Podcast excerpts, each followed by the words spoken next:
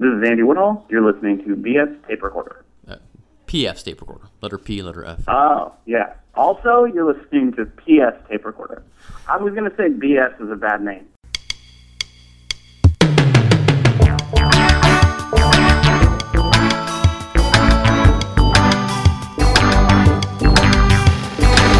Hello there, I'm PF. This is my tape recorder. Coming up, comedian Mike Stanley. It was really exciting, especially since we grew up watching, you know, Everybody Loves Raymond. That's my mom's favorite show, and she loves Brad Garrett. So for them to invite me out, they were like, we want to fast track you into the club. What are you doing for New Year's? Brad wants to work with you. The most exciting thing for me is to be able to call my mom, you know, because she loves Vegas and she loves Brad Garrett. Been a while since we spoke to Mike. He is originally from Detroit. He is now living in Denver. He uh, talks all about how his career is kind of on the upswing after kind of being, well, on the downswing for a while. He went through some tough times, but uh, he did tough it out, and now he's back and better than ever. And we discussed all that and, uh, and you know, the virtues of stick to itiveness, I guess you could say. Uh, we also have a song of the week coming up from Lindi Ortega, and first, a dumb bit.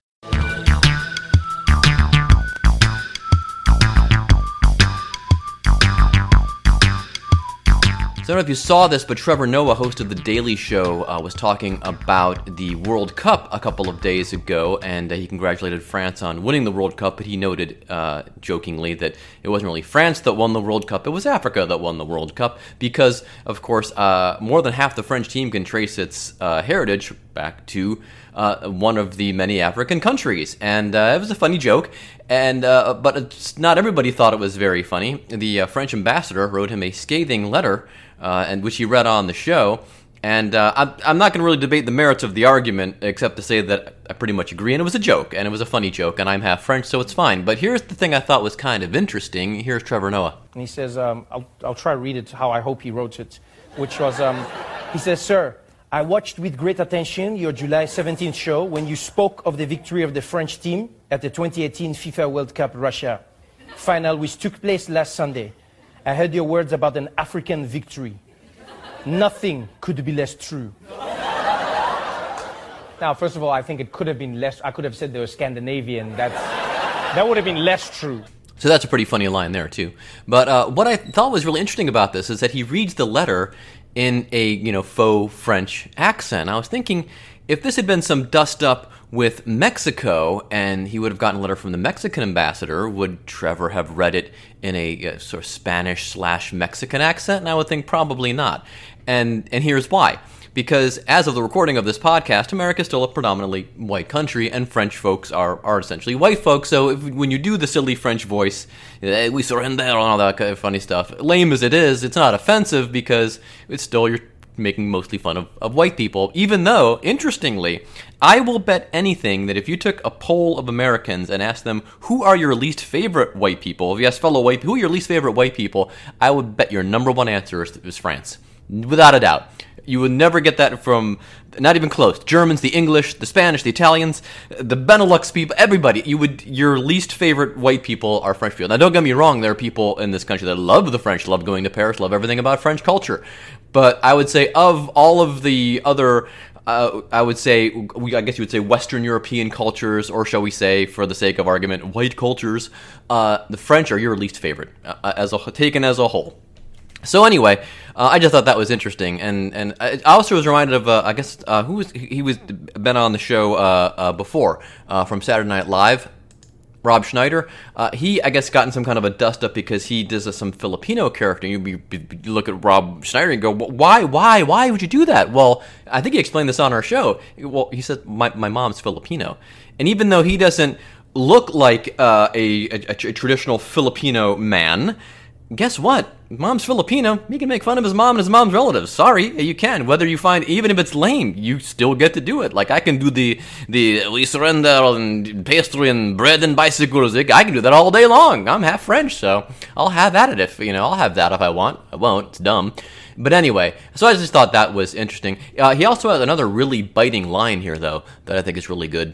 The rich and various backgrounds of these players is a reflection of France's diversity. France is indeed, now that line there was interesting. The rich and various backgrounds of these players is a reflection of France's diversity. Now, I'm not trying to be an asshole, but I think it's more reflection of France's colonialism. Well done. Uh, of course, you could certainly hear the same thing about most Western countries, including the Dutch, who, of course, who uh, well made life rough for uh, Trevor Noah's uh, relatives and ancestors. Probably even for Trevor Noah, because I think he's old enough, to, I think, to be at the tail end of uh, of all that. So anyway, um, he's from South Africa. Um, so anyway, I just thought was uh, kind of an, an, interesting thing. And uh, separate from that, of course, is the fact that I'm thrilled France won the World Cup. I was, uh, I was, it was kind of a, a tough uh, spot I was in there because I'm half. Uh, I, I, always say I'm half British because uh, my lineage on the one side is everything in the United Kingdom, which in, including um, well, it actually includes actual Ireland, I think, not just Northern Ireland to be technical, but the entire British Isles, let's just say, and the other half is completely French. So when it was going to look like England was going to be playing against France, I guess I still probably would have rooted for Fran- France because I'm more French than I am just English because there's also Scottish, Welsh, and Irish in there. So um, it was gonna, a tough spot for a while though because everybody knows what an Anglophile I am. But um, I was happy when it just came down to France and Croatia. Very excited for Croatia. What a scrappy team those guys are coming back in all those games and getting those goals and not giving up. And they made monkeys out of the English. That's a fact. But anyway, happy France won, not only because I'm French, uh, but because I know uh, a, person I know, a former boss of mine, who was probably the worst human being I've ever met, uh, would also hates the French and was probably very unhappy about the outcome of the World Cup. So I say, Vive la France!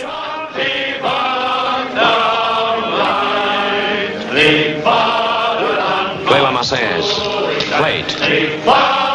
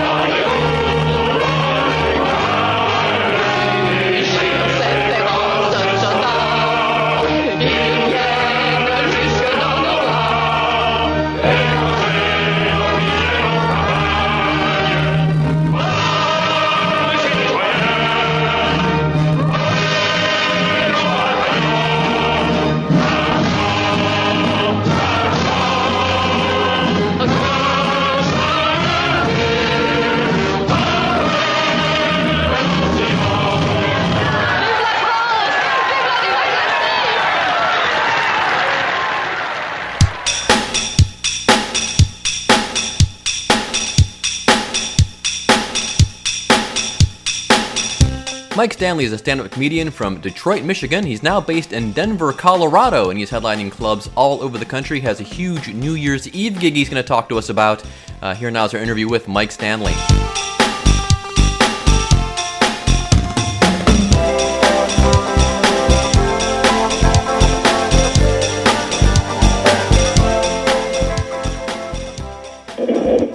Hello. Hey, Mike, it's PF.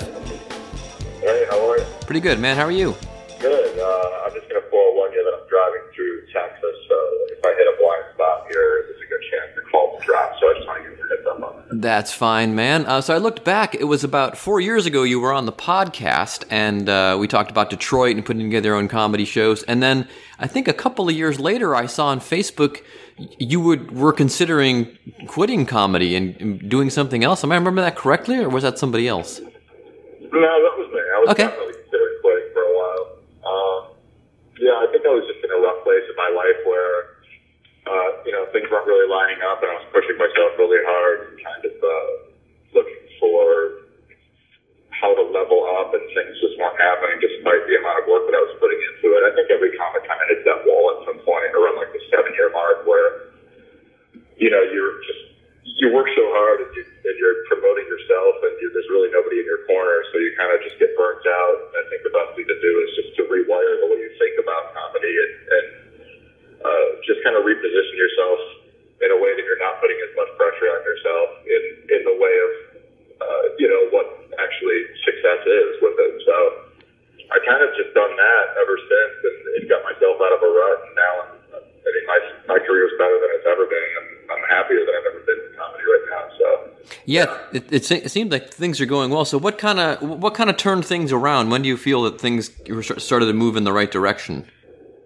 Well, I mean, there was a lot of factors that were, you know, that were variables in, in terms of what brought me to that point to begin with. Like trying to maintain an, an actual relationship with the amount of touring that I was doing was just impossible. And trying to balance these worlds that were uh, both so important to me, it was like one was going to have to give at some point unless I found the perfect person. So, uh, you know, I kind of kind of tried to make things work with some people that weren't really supportive with uh, with what I was doing, and uh, you know, you really got to look at the people you're bringing into your life if this is what you want to do, because it's not a it's not a conventional lifestyle. It's not easy. You have to, uh, you know, it's it's basic things that make it seem like you're selfish uh, are, are you know. Uh, aren't, aren't. I mean, you, there's no one else looking out for you, so you have to constantly be this, you know, self self uh, promoting, self preserve person that's just constantly pushing your career forward. Uh, you know, so stuff like that wears on a relationship, and then being gone all the time. But you know, I always say like if you're in a relationship and, you're touring, you know, as much as I am, or you know, the people around me are, uh, your best in a relationship still isn't as good as someone that has a nine to five that lives in the same city as you. So you really have to uh, make a decision or find, you know, find the right person that that uh, understand understands what you're doing. You know, I moved back to Detroit to get married, and that didn't work out because of this. So uh, I had to put that relationship in the dirt and just move on. Really, just kind of do some self evaluation and figure out what it was that I wanted to do um, with my career. And so I just focused on that, and it's been great ever since. I kind of turned everything around. I moved out of Detroit. I'm in Denver now. Things are fantastic. I, I really like where I'm at with my career. I have a lot of really cool opportunities that have, that have been lucky enough to, uh, you know, that have been thrown my way. So it's been it's been good, really good. Did your comedy change at all, or did you just kind of keep the same kind of voice, but just keep you know sh- uh, sharpening that? Yeah, I mean, I definitely think my comedy has changed over the past, you know, four or five years. Um, even with, you know, putting out my last album, Shiner, that did pretty well on iTunes. It made it to number two. I think, you know, you can hear the, the drastic contrast between the juxtaposition between my first album, which sounds, you know, very much like a tell, just because I was so young and I recorded it so early and I was so, you know, inspired by all these other comics. So there's all these different you know, influences in there that you could hear, which I can't even listen to now because it's just embarrassing. But, you know, I think if you listen to Shiner, you can really hear the, the uh, hopefully it sounds like there's growth and development there, you know. Um, I feel like I'm constantly trying to work on ways to say the things that I want to say where it's not completely alienating, you know, everybody. But it's, I mean, it's this delicate balance, especially now given the current political climate with everything. And I'm pretty, uh, pretty vocal about where I stand with that. I was just gonna yeah. say, yeah, it seems like in social media you're pretty vocal. Are you that way on stage? Because some people kind of aren't quite as vocal on stage. They are they're more so on social media, or and vice versa. Sometimes they're you know they leave that off social media, but when they get on stage, they, No, they I mean, I, I, I, I talk about it on stage too. Actually, it's probably the most prevalent, um, you know, important part of my act. I think right now is, is kind of tackling that, but it's not. It doesn't go on through the whole act. You know what I mean? It's, it's a portion of my act. I address it. I talk about stuff. Very clear where I stand on everything. There are jokes in there. You know, people still get pissed off. I'm, you know, kind of dealing with something right now where I was in Tucson in the last two shows. Uh, you know, people got real aggressive about it. One guy kind of stood up and wanted to storm the stage, and it was a whole thing. The thing is, though, like the crowd was completely on my side. It's always just like one or two, you know, people that have like a huge problem with it can't put a leash on their emotion in terms of, uh, you know, thinking that you're speaking directly to them or you're directly insulting them or like, you know, your your argument is pointed directly at them so they feel like they have to respond. So, um, yeah. So I mean, I wrote about that on Facebook, and then uh, you know, I got a lot of I got a lot of positive feedback from that. So you know, it's almost like you're kind of just refining your audience anyway. I mean, I, if if you're the type of person who's a Trump supporter and you're you know gung ho and you think everything that's going on right now is fine, then I don't really want you at my show anyway. I really don't give a shit. It doesn't matter to me. You know, I mean, it's it, it, it, it's unfortunate that that's where we are because I think we have more in common than we don't. But uh, I just don't have I don't have any tolerance for these people that that you know carry themselves that way with this sense of entitlement and bravado. It's just gross. So It, it's great. It's funny you mentioned that, and also that you're traveling through Texas because I was doing a gig last night. I was doing a trivia show, and um, it's not actually a regular trivia show. I was doing it's, it's what's called Feud, and it's kind of like Family Feud, where the people have to guess what the top answers were to the question. And one of the questions was, "What uh, would you least like about living in Texas?" And every team, all ten teams, picked the heat or the weather. And then the second choice, the second most popular survey answer in the survey was oddly was too many Republicans. And I forget what the third one was. So before I even read the answer, I said, "Look, keep in mind, I did not write this question. I did not answer this question." And so I, I prep, and people still booed, and I'm like, I just should have made something up for the second answer, and you never would have known because nobody had that answer. So. Right. But it's yeah. ridiculous that you have. I mean, it's it's it's it's it's a rough thing to navigate, and you know, I I, I try to take, I try to. I know, it's weird, man. Like I make fun of the left as well because the whole thing Yeah, yeah. mess, but for some reason that kind of falls by the wayside because you know, it's funny because that stuff comes after the Trump stuff. So it's like, it's, half the time, it's like anybody who gets mad doesn't even like sit through the show and let me get to that point where I make fun of the left or I make fun of like the other things that are going on or Hillary Clinton or whatever. Like they, they're so impatient and so angry, they don't even wait for, they don't even wait for that portion of the show, which is kind of ridiculous, but I don't know, not on me, it's on them. Yeah. Well, and, and when I was doing a show near the, the college, to be fair, I um I, I picked up from Jimmy Dore saying uh, Barack Obama, Barack Obama, just to be silly, and people got really upset, and and so I, I jumped on my Jimmy Pardo defense. Why would you say that? Possibly for humor, and everybody calmed down. But Yeah, so, but yeah. that being said, the two sides are not equal, and one side has way more of a problem than the other side. Let's just say that. Yeah, I mean, it's, it's pretty obvious what's going on in this country right now. sure. I mean, Exactly. there's definitely a group of people willing to just completely dismiss fact and truth and, and listen, you know, to the to the things that are going on. There's people protesting and speaking out, and then people completely ignoring them. I mean, if a group of people is collectively being like, "There's a problem," you don't get to dismiss that and say there's no problem. It's like, no, there actually is a problem. like that's why there's millions of people marching. That's why you know all of these things are happening right now. It's like just because you don't experience those things in your version of America doesn't mean they don't exist. You know.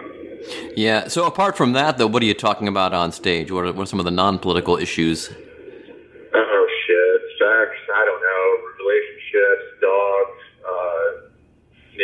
My sister has kids and talking about that a lot, and all you know the development there and how she's raising them. It's it's fun, man. I like where I'm at with my act. I mean, I'm, I'm trying to crank out new stuff. I'd like to put out another album here within the next you know year and a half. So I kind of coasted a little while because I worked so hard on Shiner, and then I was like, I kind of just want to take a breather and and you know just write quick, fast, short jokes that you know weren't these like long pieces and stuff. I mean, the Trump stuff kind of comes easy for me because I keep up on the news. It's just you know, so every day it's something else, and it's such an easy thing to make fun of. But I try to have the most original take on it. And the feedback from that's been really good too. Um, you know, I did uh, we did Albuquerque. I'm with Rena Calm. She's featuring for me this week, and we're in uh, Texas, bouncing all over, doing Austin and Lubbock and Fort Worth and stuff. And like, you know, she's she's pushing some stuff too with like abortion and stuff like that, which is great. So it, it's a good combo to have us back to back like that. And, uh, you know, uh, but we've been really fortunate in the way that you know we went to,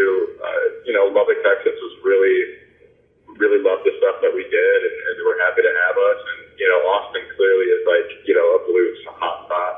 I, I, I referred to it last night as the liberals Alamo of Texas. It's like where where all the liberals kind of hole up just because the rest of the, the rest of the state's all red. So you know.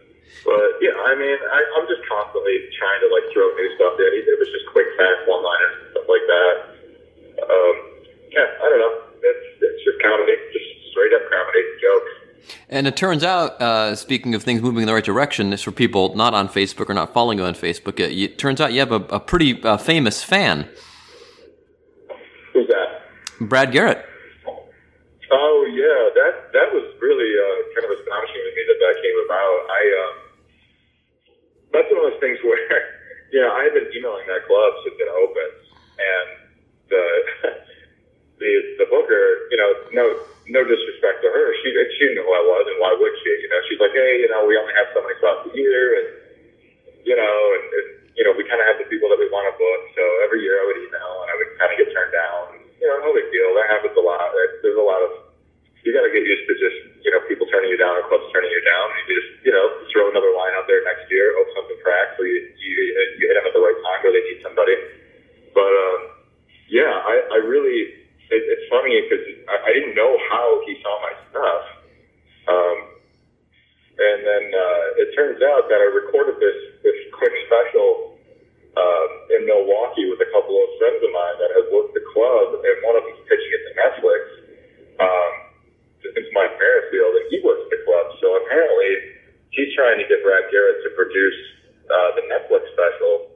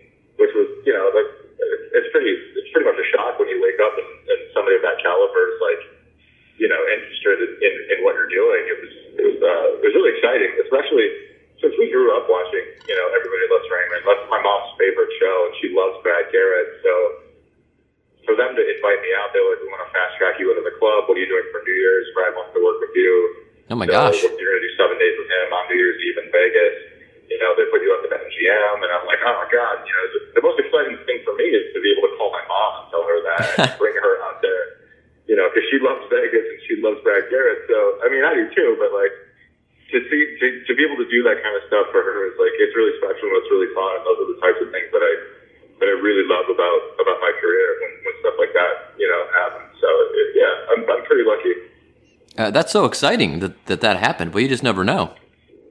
Yeah, I mean, you know, I hear comics complain a lot about, oh, oh, I've been emailing this club for so long. It's just like, just be tenacious and be patient because you never know. I mean, there's clubs that I emailed for 10 years and never got a response. And then, you know, one year I emailed them and they were just like, yeah, you can headline. And then I came through and, you know, now those, those are some of my favorite clubs. It's like, like they say, I mean, there's only so many weeks a year and they, they try to work with all the people that they, you know, they really enjoy and, you know, do well in the club. So, you know, it's nothing personal. It's just them trying to, you know, schedule their, their club.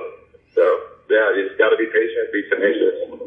Yeah, and and well, and like any artist, I guess, can kind of learn from what you went through. Not just comedy, of course, but you know the, you know the perseverance and the and the sticking to it and making some tough decisions.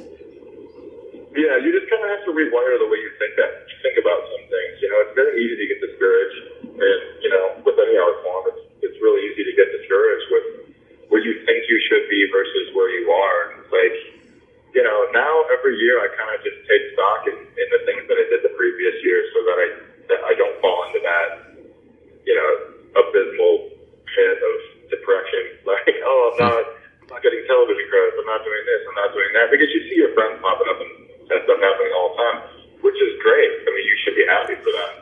Because if nothing else, that just opens more opportunities for you. I mean, um, so yeah, just you know, I, I try to look back at, at the, the the small accomplishments, you know, that that I've made, or or the big ones. You know, like uh, those things all kind of add up, and brick by brick, you, you realize even if you're moving slow, you're still moving forward. So you know, we try to just keep that in mind. Like we're lucky we get to do this to begin with, so it's a really cool thing. I mean, I'm very lucky that I've built, been able to build a career and headline every room that I come across without any national TV credits. Like I have no credits whatsoever. So, you know, and I'm working all the same clubs as all the major acts and all the, you know, the big names and stuff like that. So I'm really lucky that I get to do that. You know, I mean, I definitely put the work in, but it's, you know, it, you also have to take stock in the fact that like, hey, I'm, I'm lucky that I'm here. I'm, I'm happy that these people enjoy my act. I'm happy that fans come out to shows or, you know, that the club likes me and, you know, and supports what I do. So you just gotta kind of rewire the way you look at things. It's, like I said, it's very easy to get discouraged. So, you know, that's, that's my, that's my, uh, that's my MO. Yeah, well, it must be nice too that when you, you at the where you're at now is that when you you know return to a, you know certain cities year after year, you kind of get become a known commodity, and people are just you know whether television or not, people are like, oh, uh, Mike Stanley's back in town, we got to go see him. Yeah, and it's, it's always really exciting when, um, you know, Tucson, a bunch of people came out, and I've only been there once, you know, I, I just got into that club last year, so coming back and just like having people come up and like, oh, I saw you last time, and I like this, like, you're doing all this new stuff, and, you know, I saw this new stuff you did online, and I've been keeping up with your posts, and, and stuff like that. It, it, it's cool, man. It feels really good to have that kind of support and those people out there just to kind of throw some positivity at you in a world where everyone's so quick to judge and be negative, especially, you know, with, with the trolls online and stuff like that, which are very easy to block and, you know, kind of scissor out. But, you know, it, it, it's, it's validating to receive that kind of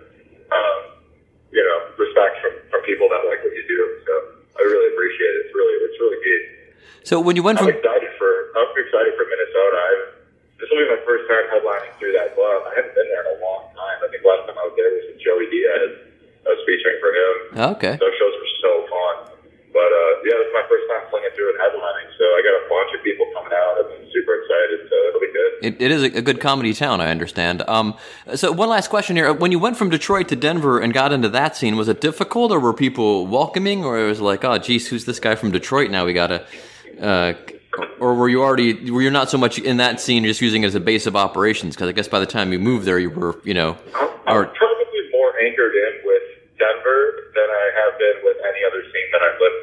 Honestly, like Okay. I, you know, I I swooped in and I, you know, I didn't come in expecting anything. I didn't think, you know, I think with any scene that you kind of break into, if you have like a big name. I mean, some people knew who I was because I spent some time out there before I moved. You know, just kind of laying the groundwork and, and poking around and doing shows and meeting people and stuff like that. And I knew some people from doing festivals, con- festivals, uh, you know, who had lived out there. So I kind of made fast friends with a couple of people. But, um, you know, going out there, I didn't come out there with my dick swinging. I was just like, hey, if anybody has spots, I'd love to do them. And I kind of shot up pretty quick because there was like a exodus of people who just left who uh, moved to LA. So, you know, there was kind of like a lot of opportunities provided for me. Um, you know, I quickly kind of bumped up and I got put on the pro list at Comedy Works, you know, uh, pretty quickly. Comedy Works actually gave me my own show. So now I have my own show with my friend Greg Baumhauer every, every Monday, which is like the hot show in Denver right now.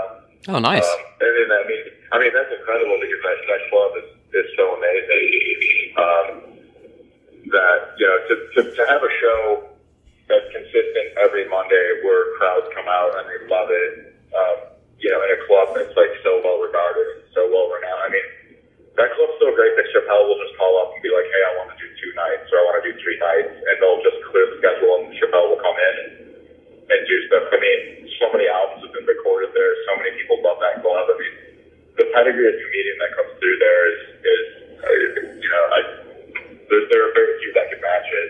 You know, so to, to be part of that family and have them book me so much outside of my own show, you know, like I headline the club.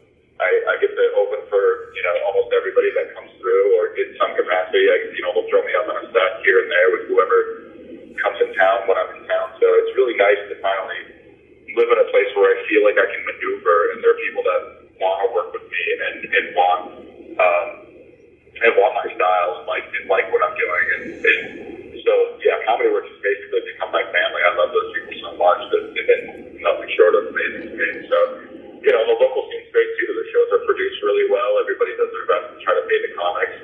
Um, you know, I it, other scenes aren't necessarily like that. You know, sometimes, Yep. Sometimes you swoop in and you're just you know trying to do stuff and hang out, and everyone's real. Uh, everyone gives you the, the the stink eye. So you know, it's good to live in a place where I feel like I can maneuver a little bit more than, than any other scene that I've lived in. So yeah, it's it's great, man. Cool, man. Well, uh, great. Got a lot of good stuff for the piece. Uh, as usual, will be in city pages, in print, and online the week that you're up there uh, in Minneapolis. And uh, as always, we'll see you down here in Cincinnati again sometime soon. And uh, I guess in the meantime, have fun driving through Texas. Thanks, man. Yeah, send me the article when it's out. Okay. We'll do. Avoid those Republicans there. Just kidding. yeah. yeah. All right, man. Bye. All right, bud. Take care of yourself. Bye bye.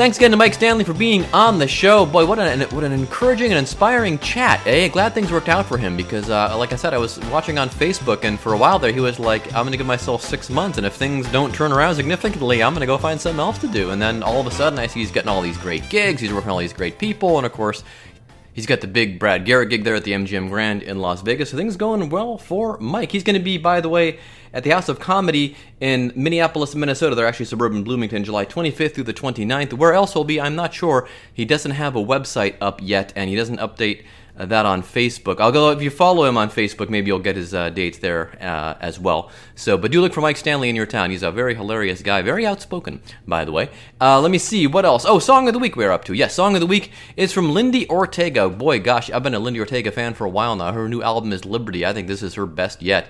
And uh, these people that I like country music, they like that that rubbishy country, that Florida Georgia line rockin' country. Blech. Well, Lindi Ortega, she's the real deal, but she's off of Toronto, like our friend Lights. And uh, but she is proper country, and this is a, what a great tune. This is called "You Ain't Fooling Me," and uh, a bit of a well, I would say it's a, a real different thing for her, but it's it's, it's you, you'll see when you listen to it. Uh, the melody is really kind of like I don't know, uh, ethereal for a better word. I mean, the melody itself, it's just it just sounds kind of different, but still very catchy. And again, this is "You Ain't fooling Me," Lindi Ortega, our song of the week on PS Tape Recorder. So long, and thanks for listening. You walk away, you think I can't hear a thing you say. Why don't you say it to my be real. My dear friend, why must you insist we pretend that you don't wish that I was dead? I know that's how you feel.